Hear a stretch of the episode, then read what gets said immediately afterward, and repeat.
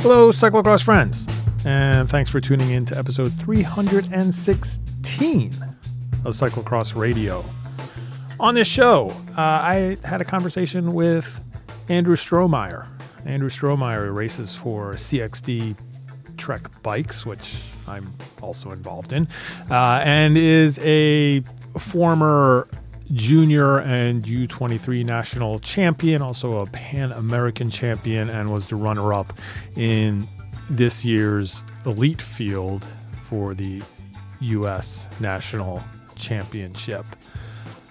We uh, had this conversation in our condo in Europe the day before Zonhoven, and there was so much to cover that that we really only scratched the surface. We uh, talked about Andrew's history, how he got into to bike racing, his experience as a junior racing in Europe and racing the World Championship, and how important that was, you know, at that age for for the experience and just for uh, his development in in the sport. And then we really concentrated just on this year's domestic calendar. Hopefully um we can have andrew back in the future really to talk about europe and talk about uh, things going forward for him.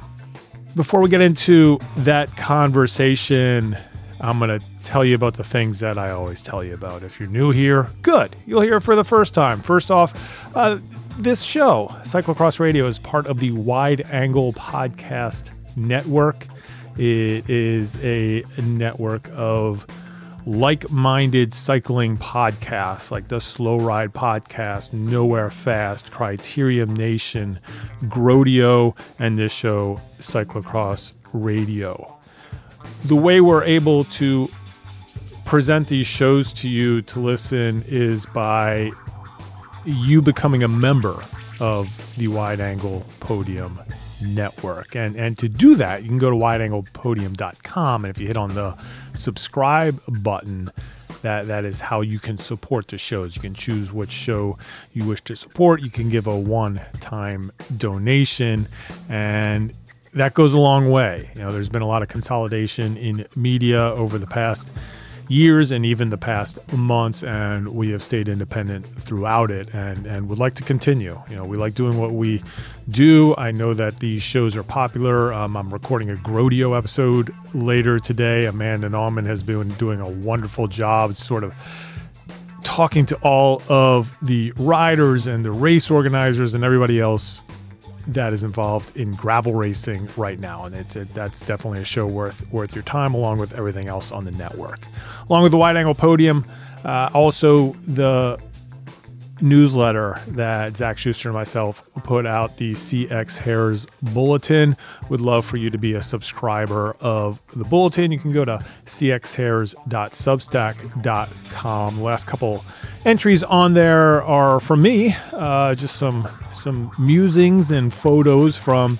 Uh, my time covering Kerstperiode over the last couple weeks. Uh, I, I hope to continue that going forward with Hoogerheide and the World Championships, and uh, Zach will be in there as well as uh, contributors like Ethan Glading, who uh, will do race galleries for us from Europe. So uh, go to cxhairs.substack.com and become a subscriber to the CX Hairs Bulletin. That seems like enough plugs. It is episode 316 of Cyclocross Radio. We're in a condo in Scherpenheuvel Zichem talking with Andrew Strohmeyer about racing cyclocross. And that conversation starts right now. Andrew Strohmeyer, how's it going? Good. I okay, let's start out here easy question for you. Why is cyclocross dying and what are you going to do to save it? it makes me sound like a superhero. let's just start let's just start here. Um, you're from Mount Airy, Maryland. Where is that? I like to tell people right in the middle of Maryland. Uh, but a lot of people in the that race cross know about Charm City, so they always ask, "How close to Baltimore is it?" So I always tell them it's like 40, 40 minutes west, and yeah, just a bunch of small town with a bunch of farm fields. And that's that's where you lived your whole life. Yep. Yeah, I went to to high school. My high school was built in the middle of a cornfield. We go out for fire fire drills and just touch the corn. Amazing, amazing.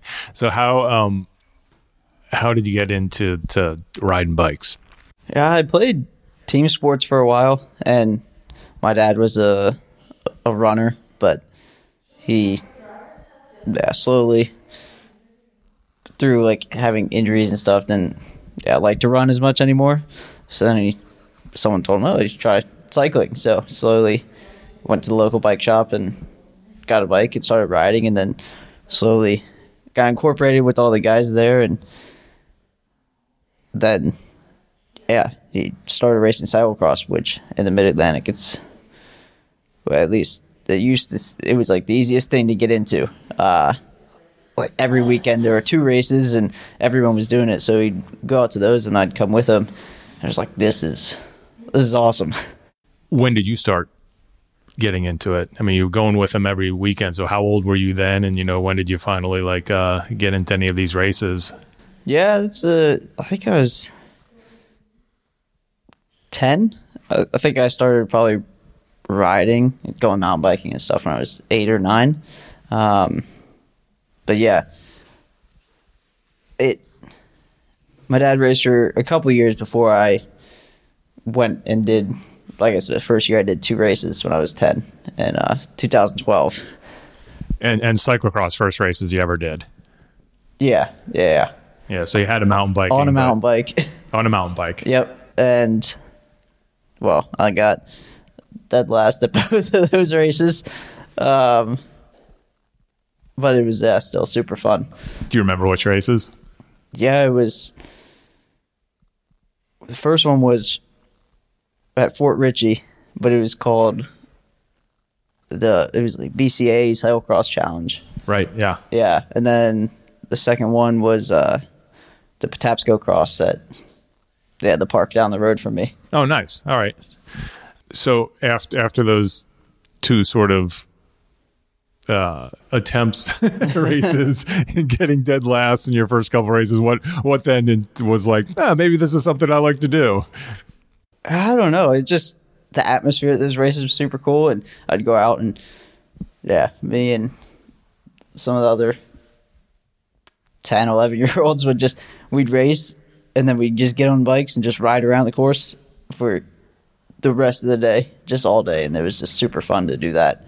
The racing part was it wasn't it wasn't a, I don't know if it's what I enjoyed the most out of the day, but Yeah, it was basically just you know tag, tagging along with your dad, but then being able to just hang out and ride bikes. yep, And and they actually had a you know area taped off that you were able to do that, and nobody was going to yell at you. yeah, Yeah, yeah. No, that's that's that's what I always you know liked, especially about cyclocross, and in, and in those days, you know, when you're like, what what years were we talking about?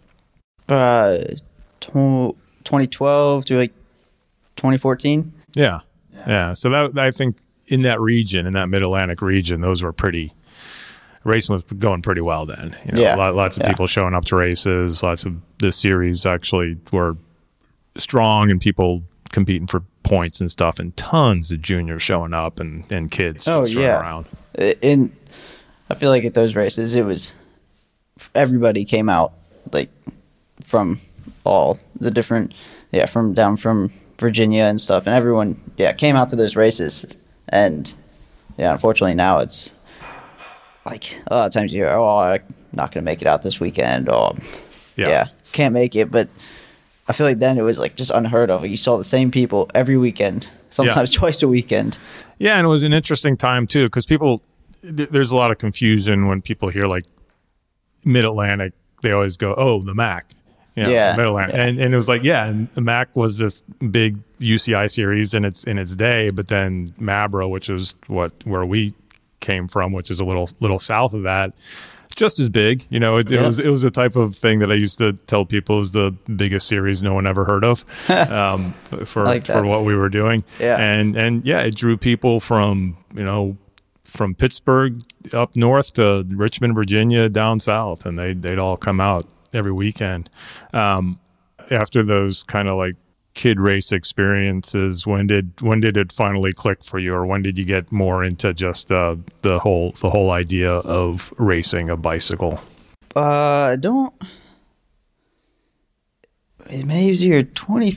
It may have been year twenty fifteen or twenty sixteen. Um, for a while, I was just yeah, just having fun and went from a, a mountain bike to yep a twenty six inch cross bike, and still just going out to the races and not. I wasn't on the podium or anything. Uh, but then, yeah, I remember my first podium was at another race near us at Biketoberfest, and yeah, I was sprint. I sprinted for the for the podium, and I was like, yeah, the first time I got to stand on one, I'm like, God, this is this is cool. Um, but even after that, still didn't take it super seriously, and it was interesting. I think it must have been 2016, or no, maybe maybe 2015. But I did the first race of the year on my old 26 inch bike, and then just got destroyed. And then my dad's like, "What? You might be tall enough now for the full size 700 wheels." And I got on, yeah, a full size cross bike for the next race, and just immediately got fourth. Oh, nice. So All right. So sometimes equipment does matter. yeah, it's like, whoa, like I didn't, I didn't get stronger, but yeah, I guess riding the small wheels just was such a disadvantage. But yeah yeah but it's also interesting you know we a lot of times hear these stories of of people coming up in the sport and it's like oh yeah you know i put my leg over a bike for the first time and uh, won a race and i was like that's cool and we just you know kept going but you know nobody looking at those early races was going to be like oh there's a future national champion Oh yeah, definitely not. It, I was talking to my coach about this the other day. We were talking about those early races, how I was getting. We'd race two laps, so the race would be about twenty minutes, but I was. I was getting beat. The winner was ten minutes ahead of me. And, Wow. and the winner is actually my teammate now, Owen Brenneman. but yeah, over a twenty minute race, he was he put in half the the race time into me. that's that that is hilarious yeah and I thought that was at that point I was like, that's just untouchable. Like that, that's not even possible. So uh, yeah, so after those early days, when did you know moving moving up in I guess in the age categories? I mean, what what, what was that that moment then? You know, you talked about just now, just talking about your coach, and I know you've been with the same coach for a really long time. I mean, when when did it finally click? When was it okay? Um, this is something I'm actually pretty good at. Maybe I should take it seriously. Yeah, that it wasn't until I was a second year, 15, 16. Okay. Uh, I raced nationals for the first time as a first year because they were in Hartford and didn't do great there. I got well, had a bad mechanical. I had to run the last half lap, but so I, before that I was in the 20s and ended up 35th. Uh, but then the next year we, my dad and I decided, oh, let's go out to one of these further away races and see what happens. So we went to the the Derby City Cup at Joe Creason Park, and yeah, I went out there and got second both days, and I was just racing my bike. I really didn't like just didn't know who I was racing with, but as I'm racing, my dad's in the pit looking up who these people are, and he's like, "Oh, that person's ranked fourth in the U.S. and the other person's ranked ranked sixth." He's like, "Huh." So who who were these people? It was Jared Scott was one of them, yeah. And I think the other one may have been Lucas Steerwalt. Okay. Yeah, Sure. So that's and and you were 15 at that point. yep, fifteen. That would have been twenty seventeen. Yes, yeah, twenty seventeen. Right. So again, you know, and I know I'm just like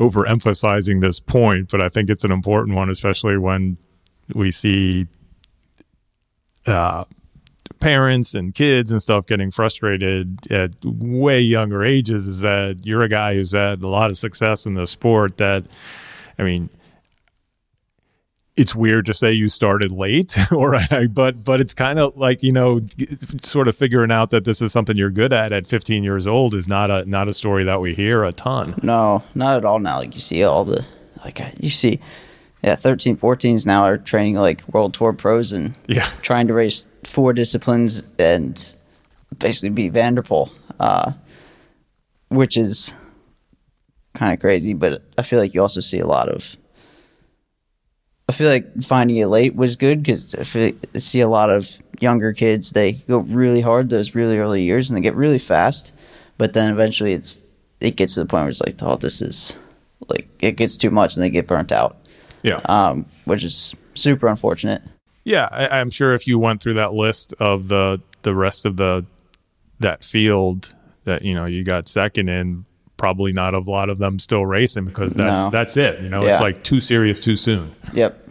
Yeah, and I didn't I didn't really start training with a coach seriously until so I played lacrosse through up until my freshman year of high school, and then kind of decided that I didn't really want to play anymore because I was racing bikes a bit more seriously, and I had to make a decision if I wanted to play lacrosse or race mountain bikes, and I chose to race mountain bikes, and that's when I really went full on training. And I guess that that would have been the fall right before.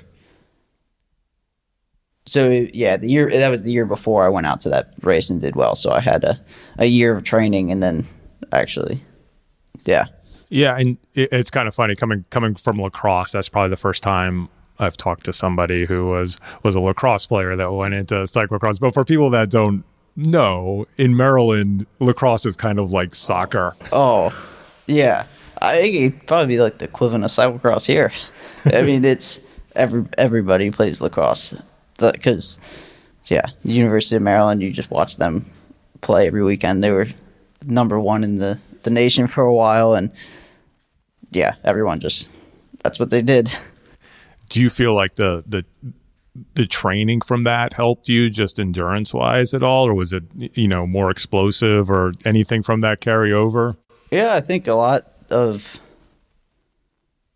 just the off the bike stuff doing a lot of just running and changing direction and a lot a lot of thing cycling is very linear just pedaling up and down not really using your upper body but that sport was yeah it was tough and just doing using everything. I think, yeah, I just feel really comfortable on my feet and being able to learn skills quickly and yeah, use them. Yeah, I think it's also it's like being exposed to a sport where there's a lot of lateral movement like you're saying like cycling normally is just straight line stuff but cyclocross mountain biking especially cyclocross when you're on and off your bike and you have to like kind of like maneuver through features i feel like people who have that background it's sort of like just mentally are able to to adapt to that kind of riding. Yeah, I mean, I can't count the number of times like you get off for a super muddy 180 corner, and when I get off, I just feel like, yeah, we did the same, we were doing the same thing in lacrosse. I don't know how long ago, just changing direction super quick, and yeah, I don't. I feel at home when I'm on my feet and running through. Yeah, some weird stuff. so a- after that success in in Kentucky, you know, wh- what's the next step from there? Uh, keep just I continued racing locally because it was still a high level, but at that point, yeah, I was just slowly starting to go to more bigger and bigger races. So went to nationals, but had the flu, so I didn't too great in Reno, and then the next year was first year junior, so we traveled to a lot of the big races. And still as a first year junior, didn't have any idea where I was. We, my dad and I went out to Kings, and the goal was, all right, we just want one point, one UCI point out of the weekend, because, yeah, the, just so we don't you don't have to start super far back, and so that was the goal the whole weekend. And then the first race, my first UCI junior race, I hit the I hit the grass and just crashed. Oh no. yeah, at Kings. At Kings, okay, Yeah, the yeah. first turn I just it was muddy and I hit the yeah I hit the grass in a good spot and then just crashed and was thirty seconds behind the field. And I actually took. I slowly find these things out as we bring more and more people on team, but I took Dylan McNeil with me. Amazing. yeah, but I was 30 seconds off from the last rider, and then just decided, okay, let's see how let's see how far I can get up. And then all of a sudden, I was riding like, oh, that's these are some Cannondale riders. Like, wait a second, like I think I'm in fifth. And then slowly, I just rode straight to the front of the race, and then off the front of the race, and I didn't really know what to think after I finished. Like, I don't even know how that's possible. But at that point, I was like, okay, I, I actually have something in this, and yeah, I think I can do something. What what a great experience too. I mean, first, like, you know, unfortunately, you're you're crashing, and it's kind of. I mean, going back to that race so many times now, you're probably looking at like it's it's probably one of the easiest, like, safest starts that there is in in, in North Yeah. American racing. You know, that uphill start and that huge. They tape it so wide, but yeah. I think I know what you're talking about. Right at that course crossing was probably like a huge mud puddle. Yeah. I mean, we came on the grass, and it was like I was on road tires. Yeah. Uh, it just went straight out.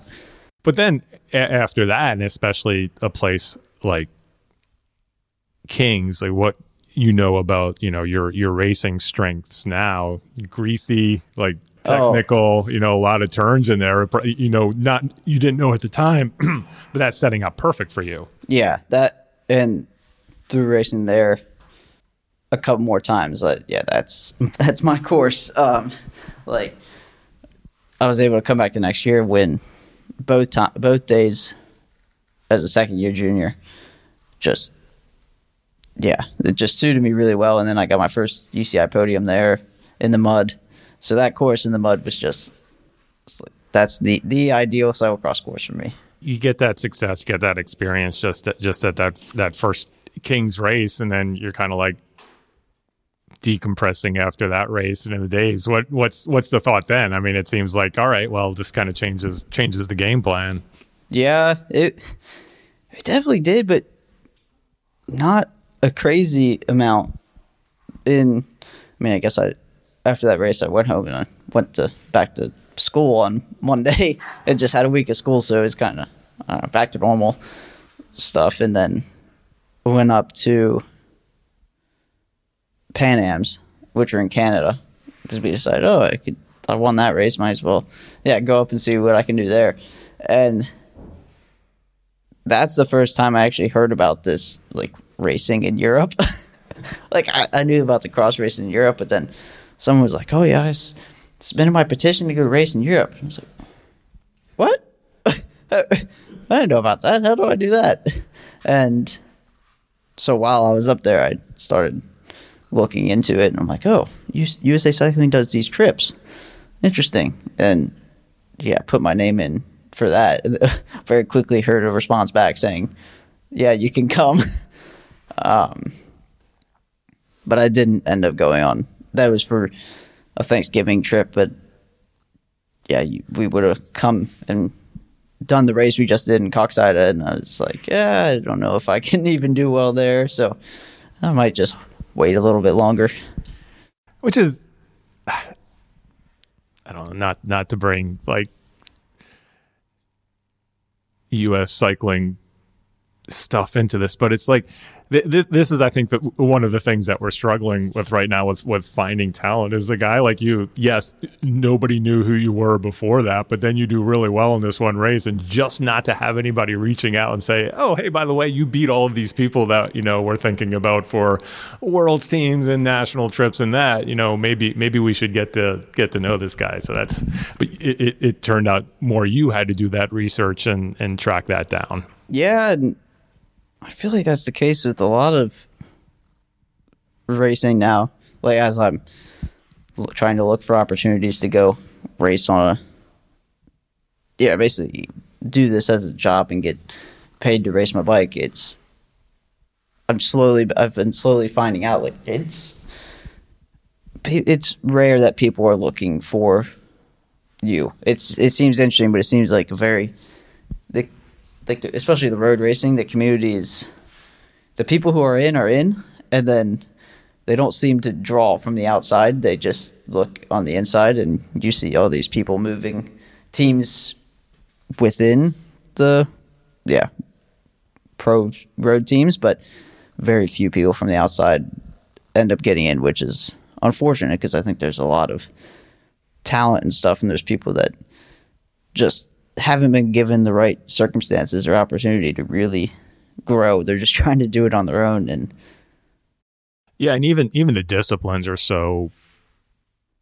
closed off from each other. It's still, you know, I, I've told the story a million times, but it still blows my mind that you know Van der Poel shows up at Nove Mesto to to race mountain bikes after winning I don't know how many cyclocross, you know, world champions and having success on the road. Like nobody knew who he was. He was like every every, every mechanic, every soigneur was like, "Who is this guy?" He was like riding at the front, and I was like Yeah. raising my hand on the side. I was like, "I know."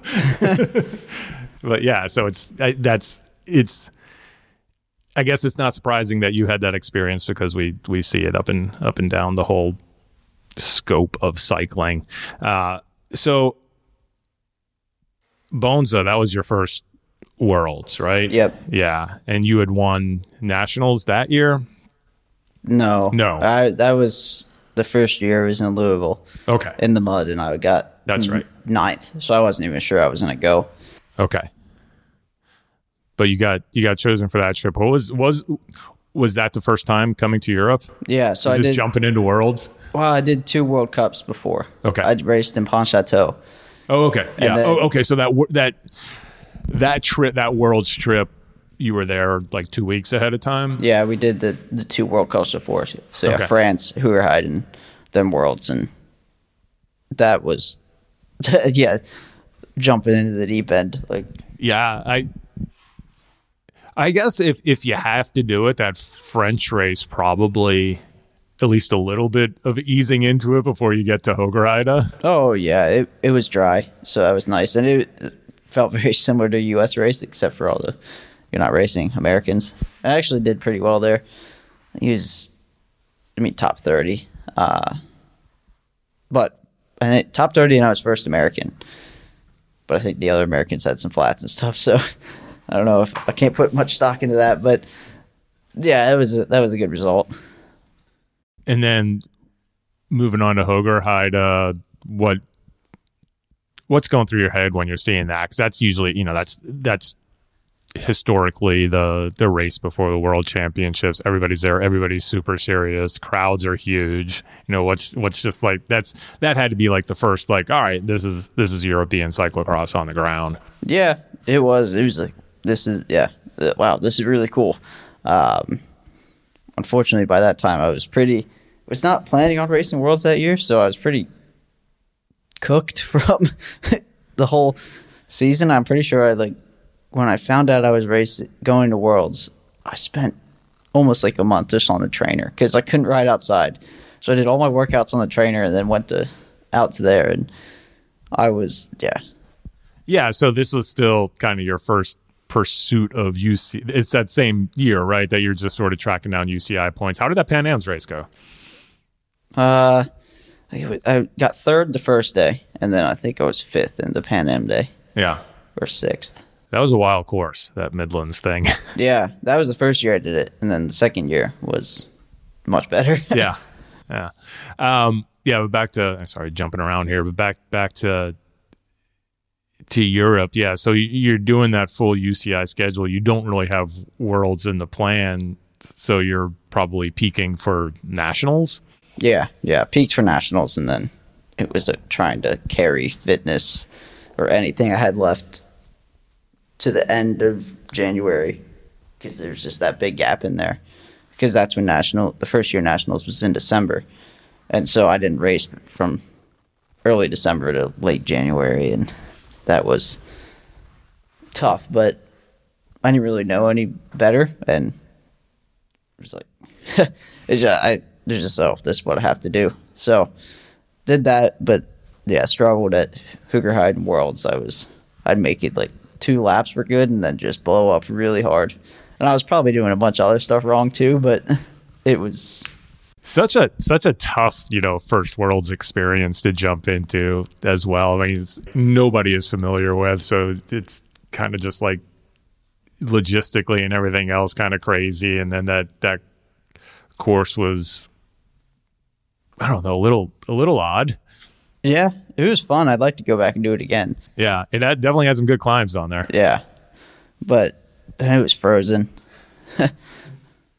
but yeah, it was it was an interesting experience because I wasn't there for a result or anything. It was just experience, which paid off big time. But well, and that's that's a great point to to make actually because that's a debate that continues to happen about world selection and worlds teams and you know i think the the bigger picture that people don't take into it is that usually is going to involve at least one other race possibly two uh, for that year you know i know this year most people are going to be racing Hoogerheide before um, worlds and you're like you're there for the experience and there's a there is a faction of people who would say well worlds isn't for experience you know worlds isn't for development that's for other other races. But I mean, you're saying that it was a, a huge help to you for your career going forward.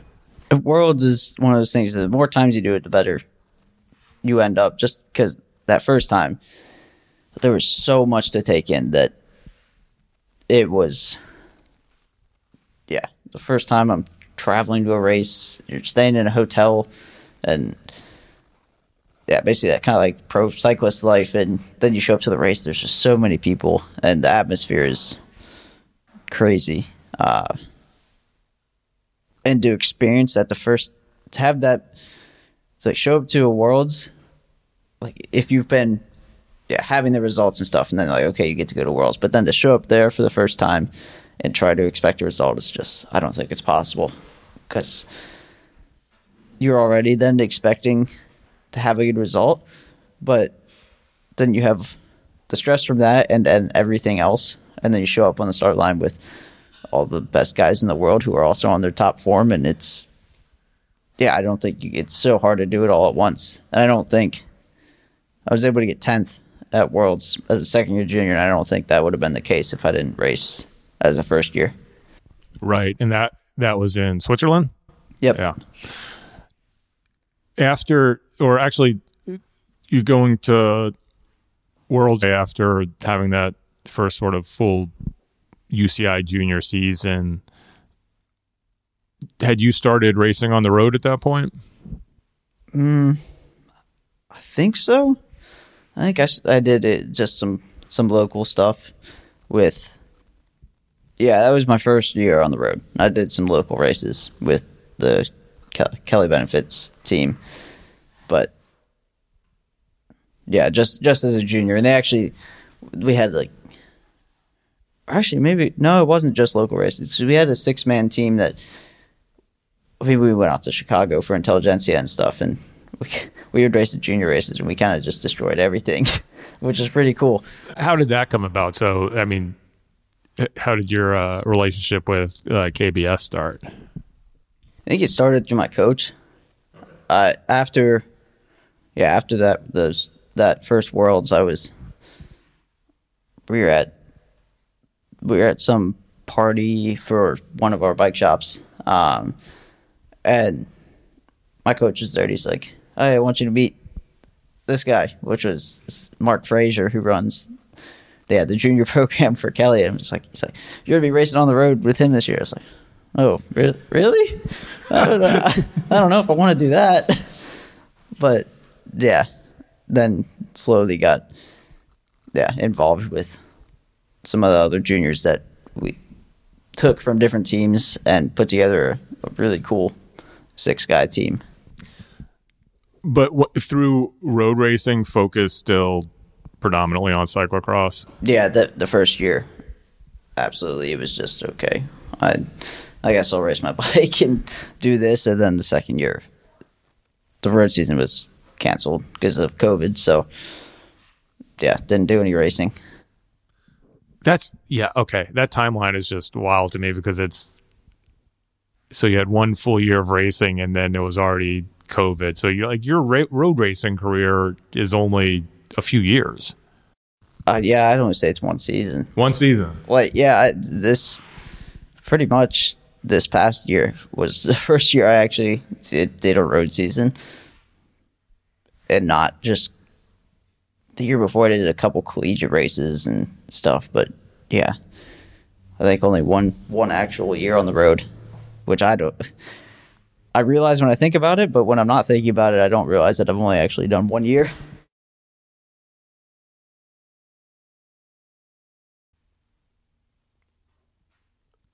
let's talk about uh, that national championship, first national championship that you that you won. Where where which which venue was that? What year are we talking about? Tacoma, yeah, in Washington, the best course I've raced in the U.S. Why is that the best course? Other than that, you won. yeah, yeah, they just they used what they had really well, and they made it a really technical race with something we'd see here in Europe: steep run ups, steep drops that you roll roll up to for the first time, and it's like, oh, this is that's scary. Um, but I feel like a lot of the course, the, a lot of the courses we've seen, they've not used everything they've had, but they have to cater to so many different skill levels that it's tough. But I think that course, they're like, okay, they used what they had, and I don't know if they made different courses for the juniors.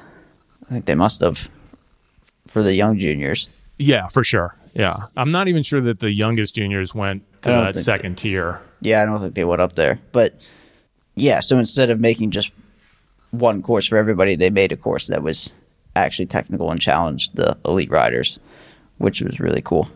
Is this the same year that you won Pan Ams in Ontario? Yes. Okay. And basically it was you, Magnus Sheffield, that yeah, year, that right? it was that whole year. It was us two, and we had yeah. So I wish those races were live streamed or something because some of the battles we had were ridiculous. Well, the Kings battle sticks out to me. That one was yeah. amazing too, just because uh, you know it's one of these things where I guess I don't know, and this is just I'm, I'm biased here, but this is where I compare like crit racing to cyclocross and think cyclocross does it better. I mean, you guys were practically wrestling on the course during some of these races. Ma- Magnus is a big guy. I mean, he's you know he's a world tour time trialist and doing well at it. And and but you weren't giving any inch, and it, I, I feel like it's it's what I love about cyclocross is that you guys were able to do that and just like it wasn't anything. It was just like racing bikes. It wasn't like you were going to the parking lot afterwards.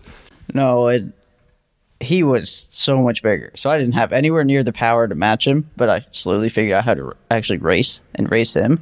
And I, I feel like the races was were actually really similar to some of the races we saw with Wout and Van der Poel and I don't know, it was like 2017 or 2018 when they were full on for cyclocross. They were aggressive racing, just making crazy passes, and yeah, we Magnus and I were doing that. I remember at Pan Am's, there was a set of steps and then a pretty decent flat section, but not really long enough to get on your bike. It was kind of weird. And then another couple sets of stairs, and Magnus and I were running. We're running next to each other pushing each other and yelling at each other just like hard just because we both wanted to get to the steps first and so I remember that and then earlier in that race basically anytime Magnus crashed I crashed with him. He would take me down with him or make sure I couldn't get past. Um, so we crashed a couple times and yeah throughout that year rubbed a lot of shoulders and it was hard racing, but it's definitely paid off a lot, and I'm glad I got to race against him and that aggressively because now, yeah, here in Europe and even in the U.S., like these guys that are way bigger than me, I'm able to actually lean on them, and guys have been surprised that like they come through to try to pass me in a corner or something, and they expect to easily get through, and I'm able to hold hold them up and put put them where I want them to be, and yeah, stay in the lead through corners and stuff, and yeah, he's benefited me a lot. Yeah, it's such a great skill, especially for this type of racing that you know we're in Europe, we're in Belgium right now. The stuff that you've been doing just this past week and a half, I mean, it's just so aggressive. You know, you you talk about it like even in the grid. Like if you're not aggressive from from the moment you grid up, then then you've already already lost the race. Yeah, I, I want to actually go back to that Pan Am battle you had with Magnus, just because I think an important thing that I see with you, and I know this goes with you know Mike Burner, who's coaching you as well, but it's also it's something you have to buy into, is that the day before Pan Am's was a C two race Mm, yeah. that weekend, and um, Magnus beat you pretty easily in that, yeah, and I from what I heard, I kind of already knew what was going Yeah. on. But from what I heard from people walking around and even team managers and that kind of stuff, they're like, "Oh, Strohmeyer's kind of you know not not not on a good weekend. This this yeah. this may not be a great race on the next day." But that really wasn't the case. And th- this is like this is like a UCI race that you're doing this on a Saturday. Yeah, that was the first time I really started to think about yeah, smart racing and tactics and stuff because we were going up there and I was like, what's the point in racing this first race as hard as I can? Um, it's it's really hard to travel that far and not basically just take yourself out of the first day of racing, but yeah, for me, having the Pan Am's the next day was worth it. So I basically went out and did my openers on the course. Didn't you have a? I mean, you had your computer with you, right? Wasn't Didn't you have some sort of limit? Was it heart rate? Was it watts? What was it that you were watching during that Saturday? Like, or Uh, was it just it was just, just- taking it easy? yeah, I just take take it easy, do a couple harder like efforts halfway around the course, and then ease up again. Which thinking about it now, I was like probably annoying to race with because I was just like doing these weird efforts, and people were like, well, I thought he attacked, and then he's back here, and yeah, I actually like that race. I didn't even warm warm up on the trainer. I just kind of did some jumping jacks, went to the start line. um, but yeah, it was just trusting the process. And when I saw those guys at the front racing as hard as they could, I'm like, oh, this is, yeah, this is this suits me. Yeah, no, and I, I think it's it's smart, and it's also something that I, you know, bring up as an example. I mean, not just that race, but what you do. It's just yeah, what you said. It's it's trusting the process, but also having the discipline to to follow through. I mean, you're a bike racer. You know, bike bike racers like to race bikes, so it's Yeah. it's got to be hard to be able to say, okay, I'm I'm not going to do that on this because there's a bigger goal. Yeah, I think it was easier that then because I was like, I know I can win the next day, and if I do this, then I have a really good chance. So going up there didn't even feel like a race the, the day before. It was just like pre-ride session. So that was easy, and I had also won enough races before that that I was like, okay, I don't don't really need to do really well today. Uh, just focus on tomorrow, and that was that was the first jersey I'd won, and not having a jersey was pretty big. Like I I definitely lost sleep the week before. I was just like, because when you don't have a jersey, the chance to win one, it's just, it's just the feeling is crazy. It's like it's all I wanted was to race in a jersey. that's truly like one of those you know i mean uh, you have a full life and career ahead of you but yeah definitely a life goal at that at that point that you accomplish there and then going into to nationals that same year that's tacoma right and and um again just and i guess this one was live stream right was that Yeah. between you and magnus I- another another just insane battle between you two I go back to that race and watch it sometimes, and that was a weird race. It's like the day before I was doing openers, my legs felt amazing. Like di- couldn't even like doing these openers, can't feel my legs at all. Like this is great. Then the next day I show up to the course, I'm like, oh, my legs don't feel good. I, something happened. We it was we were a day early. Um, and through the race, we were together for a lap, and then Magnus actually went off the front, and he had a pretty big gap. And at that point, I was like, "Oh man, I can't close that." But then, just kept riding my pace, and slowly, we all came back together, and we started racing again. And from racing Magnus, I learned I, I if I sit back and watch him for a lap or two, or try some things and see what the, his reaction is, I can actually, yeah, I can figure out how to win. And that's what I did. I tried to attack into one of the downhill sections on maybe it was your second or third lap. He he wasn't happy. I went too early and I passed him, but he passed me back right before. So I was like, okay, now I need next lap. I just need to wait, and so I waited just a little bit longer and attacked him again, and he didn't have the time to get past me. And then that was actually the winning move because he ended up crashing on the descent, and that's how the gap opened up.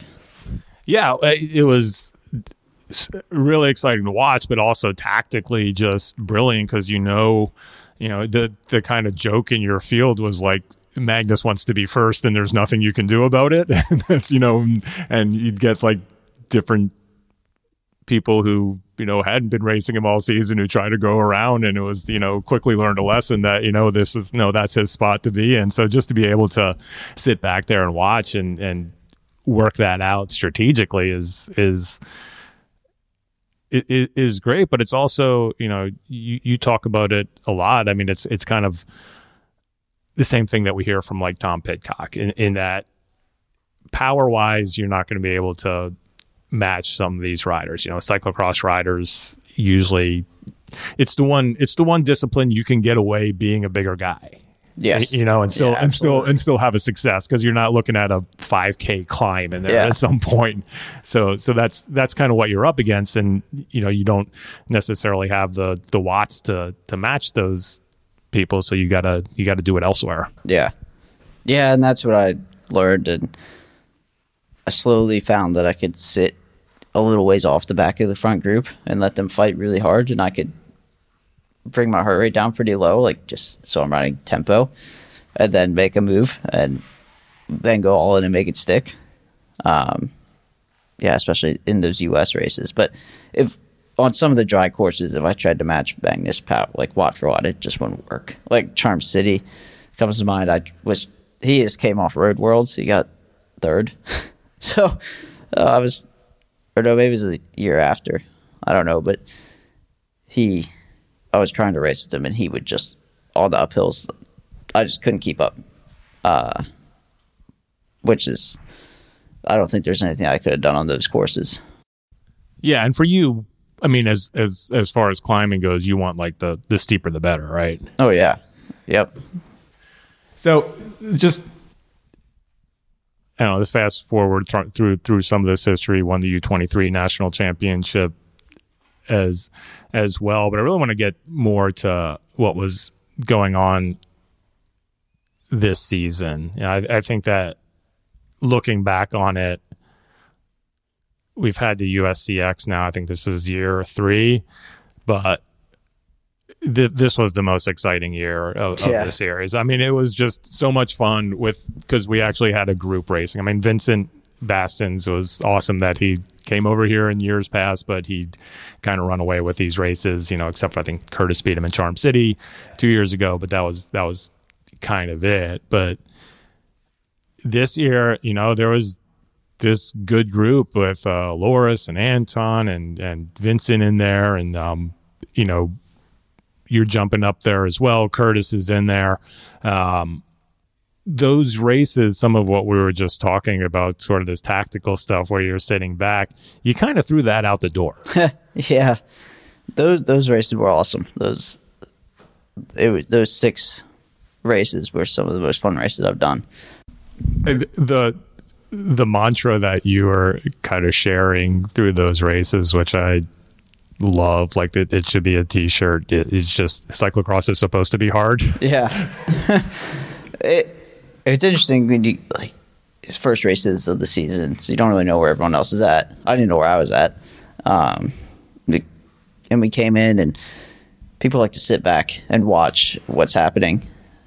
And I I noticed that very quickly the first race, I crashed in one of the first corners. It was pretty far back, but then came back to the front group and they weren't going hard. And I was confused. This is not. I just did this on the road for a bunch of. I just yeah for months. This is not how this racing is supposed to go. Um, and then yeah, just went and raced my bike that first race and I yeah maybe was the strongest and ended up third, so I probably could have done better, but yeah, it was good racing, and I think that maybe set the tone for the races to come. With the, these, we had yeah the a couple of the European guys come over, and that was super cool just to be able to race them here and not just Americans. And like, all right, racing's on. Yeah, in that so third place in that first race and just like attacking off the front. And then you know this is this is the the great thing about the USCX and I, I hope that it continues is that it's and what we're we're learning more and more over here is that people were watching. Like people in Europe were watching these races. So and so a- after that first day, I think the, the, the funny thing was, you know, you're doing this, you're attacking off the front, you're kind of going all in, and you're already kind of getting like uh, um, mansplained about uh, how to race your bike from from a lot of commenters, a lot of people like in Europe telling that you got to sit in more and do all this, which uh, yeah, you knew. I mean, you knew what you were doing. It wasn't like you're we already talked about strategically how you go about racing your bike so i just i just again, I think it was part of your process in wanting to race hard in early season, but I, I just I just found it really funny with all these all this um free coaching advice you were getting. Oh yeah, it was great. Listening to podcasts on Monday morning, just about how I could have won the race. I'm like, yeah, I, I, I, wish I would have tried that, but uh, it was, yeah. From watching it, it the way I was racing it wouldn't make a lot of sense from the outside when you watch like oh just wasting energy but for me everyone was so close and the European guys were especially really strong so I had to figure out a way to beat them and just sitting in and sprinting at the end I'm going to lose every time because I don't have the watts uh, so I had to fi- figure out other things and use my advantages which one I can attack for an hour just constantly and recover super quick. And I was using that, and it actually it wore people down, and they couldn't. By the end of the race, they were done. They didn't have any pop left, but I still did. So, yeah, I was working on using that to my advantage. And what's interesting is listening to all these podcasts and the things people had to say.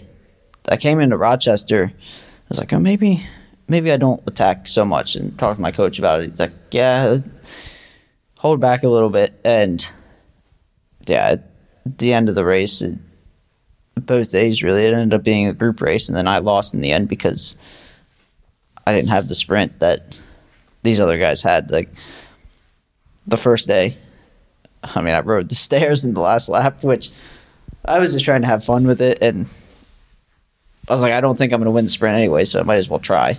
So I rode the stairs and then was still second wheel and on the wheel Vincent. But I've never experienced something like trying to hold his wheel after the stairs. Like I I was pedaling as hard as I could, and just the gap was opening, and I've I felt like I was doing a thousand watts, and he was doing fifteen hundred. Like just watching his legs go up and down, like that's not possible. what? you you knew that going in, yet still, you know, and a great finish by Vincent, which is what people should be talking about. But again, it just came back to, and I guess I guess it's sort of like, you know, I I fall. I'm guilty of this as well. Everybody wants to overanalyze something, so they're just going to be like, "Oh, well, if you hadn't ridden the steps, then maybe you had a chance to win the race." Where in your head, and the reality is, is like, well, unless he slides out on a corner or something, you're not catching up. Yeah, well, I think I could actually use the steps to win. Right, like that if, was the, that was your opportunity. I think if it goes, the mistake I made was I went in the middle, and Loris and Vincent came on both sides of me. But if I would have went, it put them. If I would have went on the right, I think, and put them in, basically cut them off at the top of the steps because I was already clipped in, then it would have worked. But the problem is I let Vincent in on the inside, and he was able to get on his bike in front of me, and that's, yeah, where the mistake happened. Yeah, so if you were on that inside and were able to just sort of like hold him up a little bit, and possibly, yeah, different story. Yeah. All right, so that was sitting in at Ro- that was the sitting in experiment at Rochester, sort of following the uh, internet's advice, and um, you know, still, you know, did well, but not uh, n- not able to to get a win in there, and then, uh, you know, as far as the UCI goes, coming coming back to your hometown hometown race in Baltimore, Charm City, and you you already talked about a little bit, you know, just a course you know so well, a course that you know with guys that have power, like you're talking about racing against Magnus, that that's a that's a pretty power heavy course. So, what's the plan going in there? Yeah, day one I wanted to sit in more and race the guys and try to make a move at the end because I knew the first person to hit the pavement would win. Um, but it was again a day of sitting in, and then towards the end I just didn't.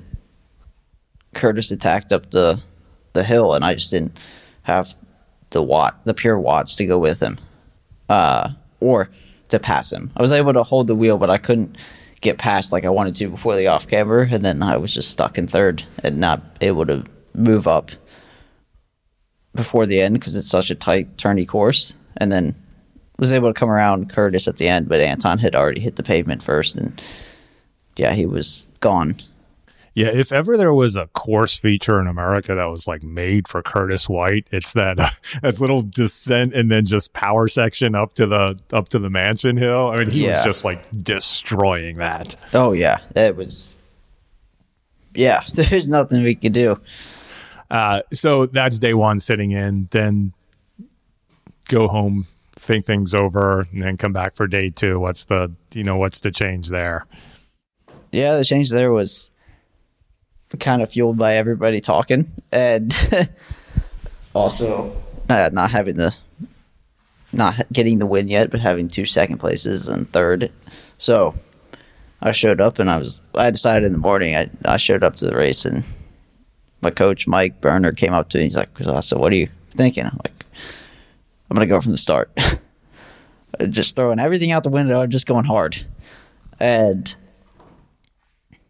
well, I actually I didn't even have to do that because Scott Funston got on the front. He went really hard first, and then I attacked off of him and was able to get a gap, a decent gap. I think it was like nine or ten seconds, and for a couple laps I rolled that gap, but Anton was behind chasing and he did not, he wasn't letting me get away, and the gap was just not coming down, and I was slowly blowing up. so I, yeah, called that that like they're I'm not going to hold a nine second gap for the whole race. So I let them come back to me, and then things got interesting. After they came back to you, were you getting dropped from that group? yeah, there were some attacks, and I was feeling it, and just yeah, couldn't was struggling a bit to hold the corners through the wheels. Sorry, hold the wheels through the corners.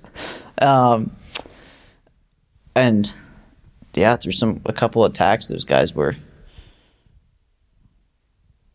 yeah slowly pulling away. Um, and then I really kind of got dropped when Vincent attacked, um, which yeah, there's maybe part partly my own doing with getting dropped when Vincent attacked, um, because that's a whole n- another story. What's that story? so after I came, after they we all came back together, Vincent rolled up to me on the start finish straight. Th- This is what people want to know. Yeah, and I think because it was Belgian on Belgian, him him and Anton, and Anton won the day before. He did not want Anton to win, um, and so he rolled up to me and he. I thought he was gonna yell at me at first. I was like, I didn't even do anything, and then he, he came up. He's like, "All right, if if you don't follow me, I won't follow you." And I thought he was kind of meaning through the corners. I go, why don't you want me to follow you? Like, I don't get to ride on your wheel. And I was like, oh wait, no, he means attacking. And so then I was like, all right, so that means I got to be the first one to attack because I'm not letting you go first. I got to actually see if this is worth, Right. yeah, Yeah. worth it. So then, at that point, I was pretty tired and I attacked, but those guys followed. But Vincent wasn't the first one to jump on it, and then I kind of, yeah, just trusted him. And the next lap, he attacked, and I didn't follow him. I made Anton try to close the gap, and he got a bit a gap. And then we rolled around for a while, and Anton was able to to bring it back.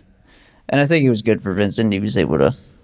The U.S. has really grown to to like him, and they really enjoyed his racing over here. So I think there was more cheers for him, and he heard his name more than other people. So that was really pretty awesome. And then, yeah, we came back together, and it went back to.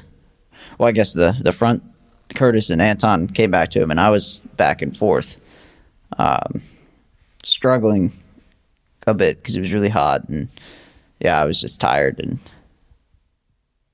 I remember my coach was standing on the course, and I came by the pits and then up this little hill to where he was standing. I was in fourth, probably like 10, 15 seconds off the back of that group, and he he he told me he said, "You said you want to go hard. You are not stopping after 30 minutes. You are going. You're doing this for the full hour." And then that kind of was like, "Oh yeah." I, I'm, I'm glad you heard that that in bed, so because I was standing there as well, and I saw that, and I was like, "Oh, that's pretty awesome," because he's he's kind of giving you a hard time. Oh yeah, I mean, I've worked with him for seven years, I think, and yeah, yeah, at this point, yeah, but he also knows what's going to work. yeah, and he was just, yeah, tell, like he wants to see me ha- succeed, and he's like, "This, you're not going to succeed in fourth. Like, yeah, go. You, you just need to go all in." Yeah, And slowly, but that's like that's like a script. That's like that's It like is. some dumb, like hacky movie stuff that Yeah. you, you hear about. So uh, yeah, just amazing. yeah, and then, so I, I mean, I was already going all in. I was wasn't sitting back and forth. I was pretty all in, but I like stood up out of the next corner to make it look like I was going even harder. Um, but I was, yeah, I was just still just kept on it instead of letting off, and slowly things started to come together. Um, Anton crashed in a corner, and so well, I was immediately from fourth to third. I was like, okay, and then I once I got in front of him, I was like, I don't want to stay with him, so I attacked and was able to get a gap from him, and then Curtis and Vincent sat up, and we all came back together with three laps to go, I think. Uh, so yeah, then I was like, okay, well now I'm back in the fight for the win. Yeah, and so them sitting up that must have given you just enough time to kind of recover and regroup. Yep. Yeah, it did. And yeah, we rolled onto the we rolled the as a group for a lap and yeah, it was all pretty normal and then slowly as we hit I took the lead again after the flyover and there's a wood section and I was leading through the the wood section I rode it fast and I noticed there's a maybe like a half a bike length gap between me and Vincent, who was behind me. And the after you come out of that section, you it's just uphill, and that's where I was attacking. So I just made the turn with two laps to go, and just yeah, everything I had left was just full gas. Because I knew if I made it to the top of the off camber first with the gap, then I could hold it. But I had to make it there with the gap. I couldn't bring guys with me, and Vincent wasn't he didn't come out of the corner and jump right on it and Curtis had to do it. And he actually came really close. He was just like a couple bike lengths away. But I rode the uphill really smooth, the really steep like run up basically. And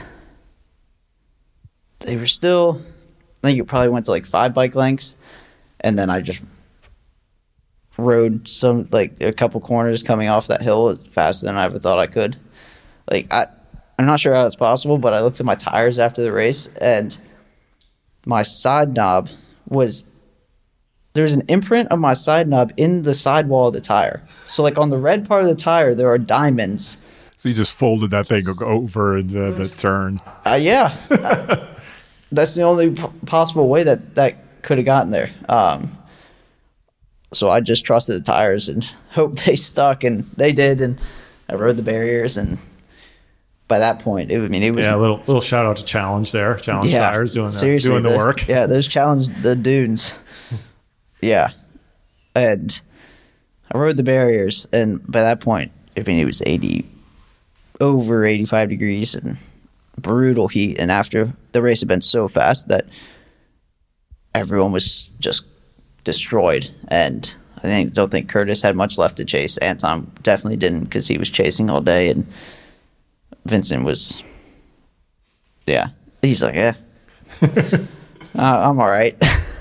so, yeah, I just kept on it for another lap, and I still thought they were close, and then I got to a point where I could take a look, and I realized the gap was just huge, and so I rode hard for a half lap, and then was able to really just take it in the last half lap, which was pretty surreal experience.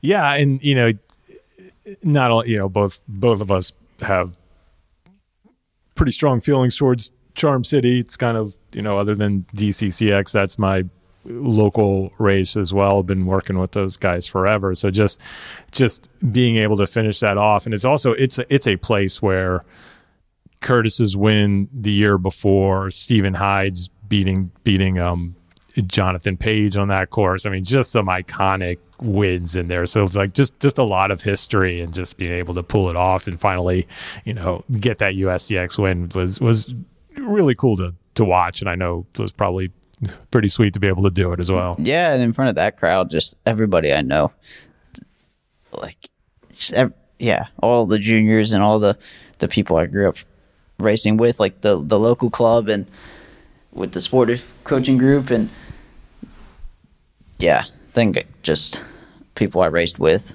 and teammates and stuff. Yeah, that I came in the start finish straight and it was just uh, they were just everyone seemed to have stayed for that race and yeah, that was really cool. Yeah, a, a great win, and then you know I think f- for me the one thing, and I don't I don't know how we fix it, but the just the sort of scheduling disappointment, the way the North American calendar works out, is that we have this amazing series for three rounds. We have the European guys there, we have you there, and then they all go home. You went to Europe to to race a block because I mean that's kind of what you have to do if you want to have success in this sport. And then we had the the final round of the USCX like a couple weeks later. I it, not a question here, just kind of my plea to the world that we, if we had those four, like I, I don't think there's anything wrong with having an early season series. You know, just just put them in there four weeks in a row, even or five, you know, four four weeks and five weeks, whatever you want to do, and then and then we're set. Yeah, I mean, even three weeks wouldn't have been so bad. Like those six races, just call it good. Yeah, because they're all they're all similar, and everybody, a lot of the same people come out to all of them. But it's so hard when you have three and then you throw in one. That's just so much later. Because yeah we had the draw of the, the european guys. But if they're looking at that series which I, they i don't think they were because i think they were looking at like oh there's three c1s where i can get points and some money. But the series wasn't drawing them in because that they know they're not going to hit that last race because it's so much later and they'd miss a good portion of the cross season here in Europe. So, yeah, maybe smaller series, like just three weeks, or putting races closer together is, yeah, probably the best thing to do. But I, I think it's kind of no one could have seen that three Europeans are going to come over to race. So they're like, oh, this is a U.S. series.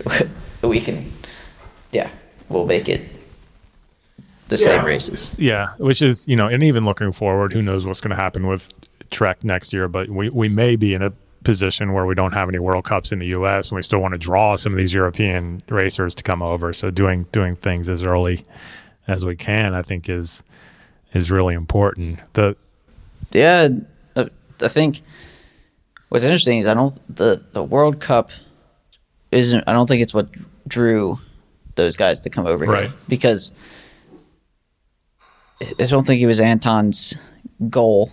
Vincent didn't race it, and Loris went home after the first day at Charm City, and then came back for the World Cup. So it wasn't like, oh, I can go to the U.S. and get really acclimated, and then just go to the World Cup. It was like, just some some good races, and we'll go try them out because I mean, it's just yeah, it's all cross racing.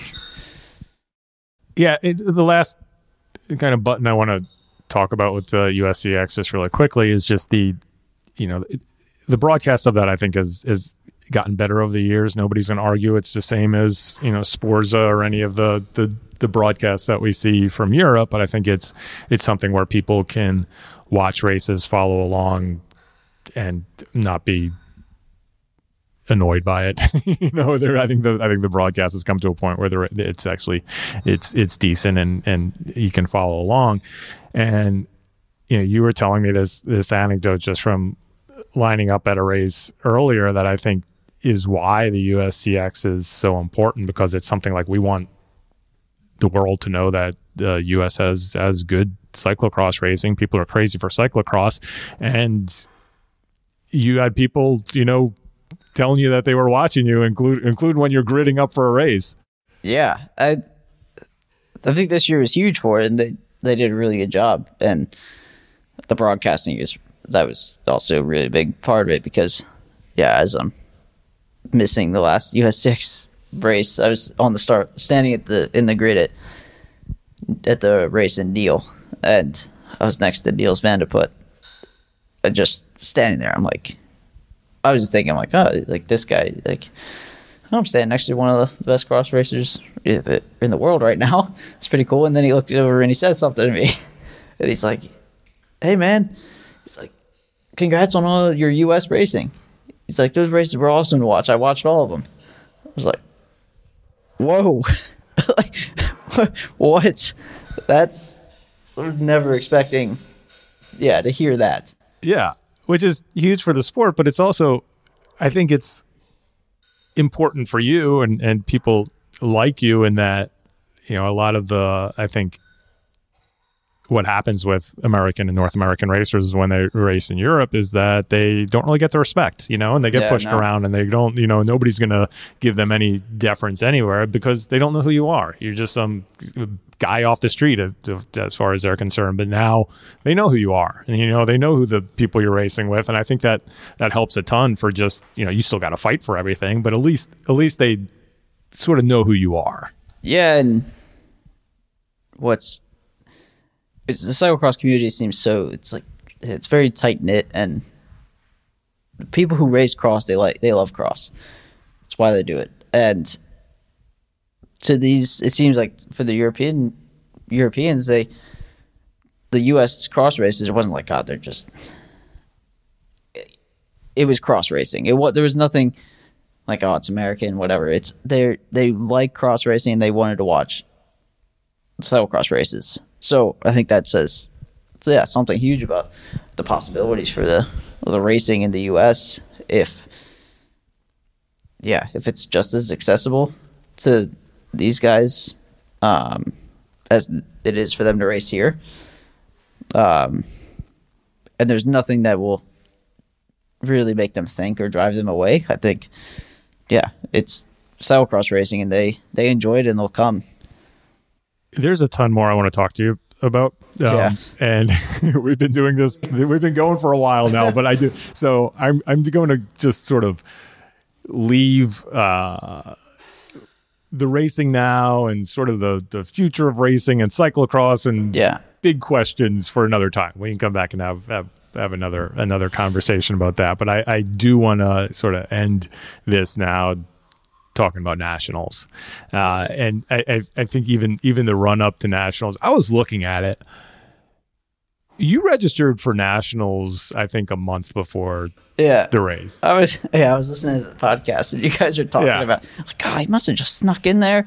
I'm like, I've been on there since That and, and that was it. Like I, I knew. I mean, you know, being on this team, I knew your plans uh, far in advance, and I was getting the question all the time. You know, what's Andrew doing? And I'm like, well, you know, and I don't know. Maybe you would would have switched Well- at the last second, uh, or somebody would have made you switch at the last second. Oh, so I really wanted to wait till like the the day before registration closed. Yeah. To keep people wondering. But I mean, unfortunately, I looked at it. I said, well, me waiting is not worth seventy dollars. I mean, Right. I, I it's unfortunate, but like I already had to pay one hundred thirty five to register now, and then if I wait longer, it goes up to two hundred. It's like See, that's an that's another. I already think the two hundred dollars is ridiculous. Yeah. one hundred thirty five is ridiculous. But but yeah, it, it just we want to have those those narratives and those storylines. And you know, what is Andrew Strohmeyer going to race? Was such yeah. a, it was such a fun one. It would have been it would have been cool It to be able been to draw that out. But then just. Not a, not a lot of good um, uh, private investigators out there that could have just looked at the registration it- and seen. even even people even teammates were like so you know do you know you're racing for nationals yet i'm like well, it's it's out there it's been out there you just gotta take a look um but yeah i guess people don't look at that as much as i thought they would Yeah. So uh, basically, what we're talking about is that you um, are still a U23 Yep. racer, and you made the decision that you were going to race elite nationals, which I, yeah, I mean, you've already won a U23 national championship. Throughout the year, you're basically racing against the same people that you'd be racing at nationals. So it didn't, it didn't seem like a a crazy decision, but it definitely was what I was like from your competitors every week. I would get the question. So, uh, what's Strohmeyer thinking? yeah i decided i decided i was going to race elite nationals the the day i won the u23 race in hartford i was I mean, honestly, a little disappointed it didn't race the elite race there because I think I could have done well. But like that, just in the snow and on that course, I think it suited me really well. But yeah, we'll never know. so from that point, I was like, all right, that, I know what I'm doing. so coming into Joe Creason Park in Louisville, and you're looking at the at the track setup, basically praying for rain, right? Yeah, yeah. Uh, Just from also being in Europe for the month before, it's like, okay, I've raced in the deep mud enough that I'm all right with it now. Well, especially against yeah the U.S. racers, just because they don't they haven't experienced it as much. So was hoping for a lot of rain, especially with that course, which didn't have a ton to really separate people. It was kind of one line around the whole course, and the strongest guy won. So, yeah. Yeah, and that's the yeah. When we when we got there, like when I saw it on paper, I was like, "Oh, this will be pretty good." But just just seeing it in person, there were so many. They weren't really secret, but they seemed like it. Like power sections, it seemed like like two thirds of the course almost was just like straight, you know, ramp it up and go. Yeah, I mean, and, and after the race, I was disappointed, and but then slowly after taking a look back at it, I'm like, there, there really was a lot of power on this course, and a lot of, like my dad said, he's like, there's a lot of road sections on this course. Like, you climb from the bottom of the off camber all the way up the road, and then boat like you pass the pits twice, and it's just straights, and then you hop on the road again on like under the flyover, and then the start finish straight, the straight after that. Like, yeah, there's a lot, a, a lot more than I originally had thought there was. Yeah, so but we come into it and it, knowing that you know you you got really three people up there. That's how it kind of worked out. Two of them pretty lots of horsepower in, in Curtis and and of course Eric Brunner and then you know you know Funston. He's been you've been racing with him as well. He's he is almost a little more. You guys almost match up a little more just in basically what you want to do in races and and how Yeah. you, how you race it. Um, but you know we kind of talked about your different strategies going into the race. So so knowing that and knowing you know how who the players were, how the course laid out, what what was uh, the strategy? Yeah. Well, I and back to the bud thing. I I was hoping for rain, but I was also if the course turned into what it was in 2018, Scott was because he came to Europe and he would I raced him at Dendermonde in the deep mud and he's he's pretty good at the deep mud. So. Yeah, he also the thing that really impressed me with him was you know we talk about like the elbows out racing in Europe is like he was good in the deep mud and he was also not afraid just to like shove people out of the way and go. No. Yeah, and I think that yeah that was in the race. We saw that because I also like to race the same way, so that was that was good. But coming into the race, I knew there was a chance I could win, uh, but I also knew that I had only raced Eric once during the season, and he didn't have a great race, and just I mean he's been national champion before, and he's one of the strongest guys I've ever raced against. So I mean, to get fourth at the Fayetteville World Cup, I'm like, yeah, like I think I can win, but like this, I'm not. Like it's going to be really hard. Um, so it, it was it was kind of funny because I, I, think a lot of people thought like I was coming coming in was like, oh, yeah, I'm just I'll win. Uh, maybe even in our like team tent and stuff, people thought that, but in my back of my mind, I was like, people has like said to me, talked to me about Eric, and I was like, yeah, it'll be all right. But like, I knew he was super strong and that it was going to be a hard, good race. Despite all that, you know, we we had some drama in this race. Um, I guess the, the the first thing, uh, all the questions about people want to know about is you and uh you and Eric coming together. Uh, yeah, I. I've heard every different side of this story from everyone who's watched it. Uh, I think it's pretty big on Instagram now, and I enjoy reading the comments on that post. Because um, yeah, when we came together, it actually looks much worse than it felt. Um, but yeah, we we came over the barriers, and through one co- through the corner, there's this weird like I don't know if it was a piece of sidewalk or it was like piece of metal covering something. It was just super slick, just in the middle of the course, and the lines were terrible. And so there's an inside line and outside line. What I didn't realize is they crossed in the middle. So Eric went outside and I went inside. And then I realized that the lines crossed. I was like, oh, no, this is not going to end well. and so, yeah, kind of braced for impact and, yeah, got knocked off my bike. Um, but that's pretty normal thing across. So I just hopped up quick and got back on the bike and yeah, unfortunately Eric's bike went into crash mode, so he couldn't really pedal very hard. He was in, in the hardest gear. Um, yeah, that was fairly normal racing. Like I was kind of expecting that to happen sometime throughout the race, but it looked really dramatic. yeah, it did, and I, I think that just goes back to that's that's cyclocross racing, and I think everybody at the front of that race was not going to be taking anything personal when that no. kind of stuff happens. Uh, but yeah, so yeah, he had that you know, unfortunate mechanical where he couldn't shift gears. Uh, again, stuff like that in cyclocross, it's not road racing. You you have that, you take advantage of it. So you were able to go off the front for a while after that. Not not not, not after that crash. Okay. I I tried to attack, but he was able to fix his bike quick enough that. All right, so he, just, got that time. He got it back going. Yeah, he got it out of crash mode and he was right back there. But then he was leading, and through one of the slick corners, he just slid out and his, he dropped his chain. And I almost crashed into him, but narrowly avoided him, and then attacked really hard because I'm like, okay, this is this is my chance. And it took him a, a little while to get the bike, get the chain back on the bike. Um, and I had a, a good gap. I don't think it was actually as big as it looked because on I think it looks really big on camera, but I don't think it ever actually was more than like 15 seconds.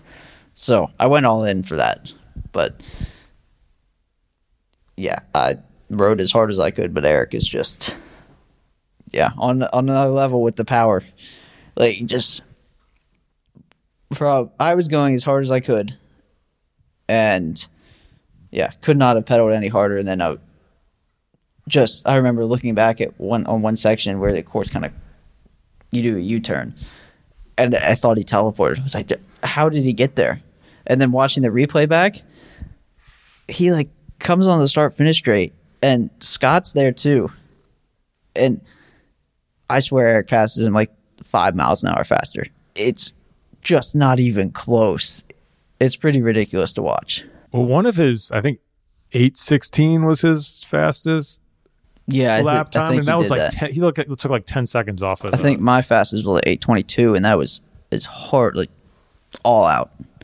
So, yeah, he when yeah when he gets going, it's just yeah doesn't stop. Yeah, so basically, yeah, he catches you again, and then uh, it's I don't know, a good battle to the finish. I felt like y- you were able to hang in as best you could, knowing that this guy was was on a day. Yeah, I, wasn't gonna stop because I always knew mistakes could happen again, and he stretched the gap pretty far, and then it actually came back. It started to come back uh, on the last lap, where it was two to go. Anyway, it started to come back. I think he blew up a little bit, but then he was able to recover from that and stretch it again. But yeah, I I was all in for the win still, and yeah, I wasn't gonna give up because I also had to make, wanted to make sure I got second place, so I also had to race Scott, and yeah, it just he was clearly the strongest rider on the day, and there was yeah nothing that was gonna stop him. So I, for me, there's a lot of races that sometimes like, ah, what if, what if? For that race, it's there's nothing I could do. There's no what ifs. It was he's strong. He's the strongest guy, and he won. Yeah, yeah, no, it was again exciting racing. It was cool, cool to see up the, up there doing that. Um, yeah, it- and you know, now in Europe racing, as I said, you know, we've been we've been talking, I think, longer than we had expected to. Have to have to get to Zonhoven to to do some uh, do some recon laps. Yeah. to go check that out. So, um, uh, but thank you, thanks for taking the time. Thanks for uh for sharing that. I know there are a lot of people out there that have been following your racing not only this year but just throughout your career career and really um you know cheering for you for uh for a greater success down the road Yeah, thank you. It's been great.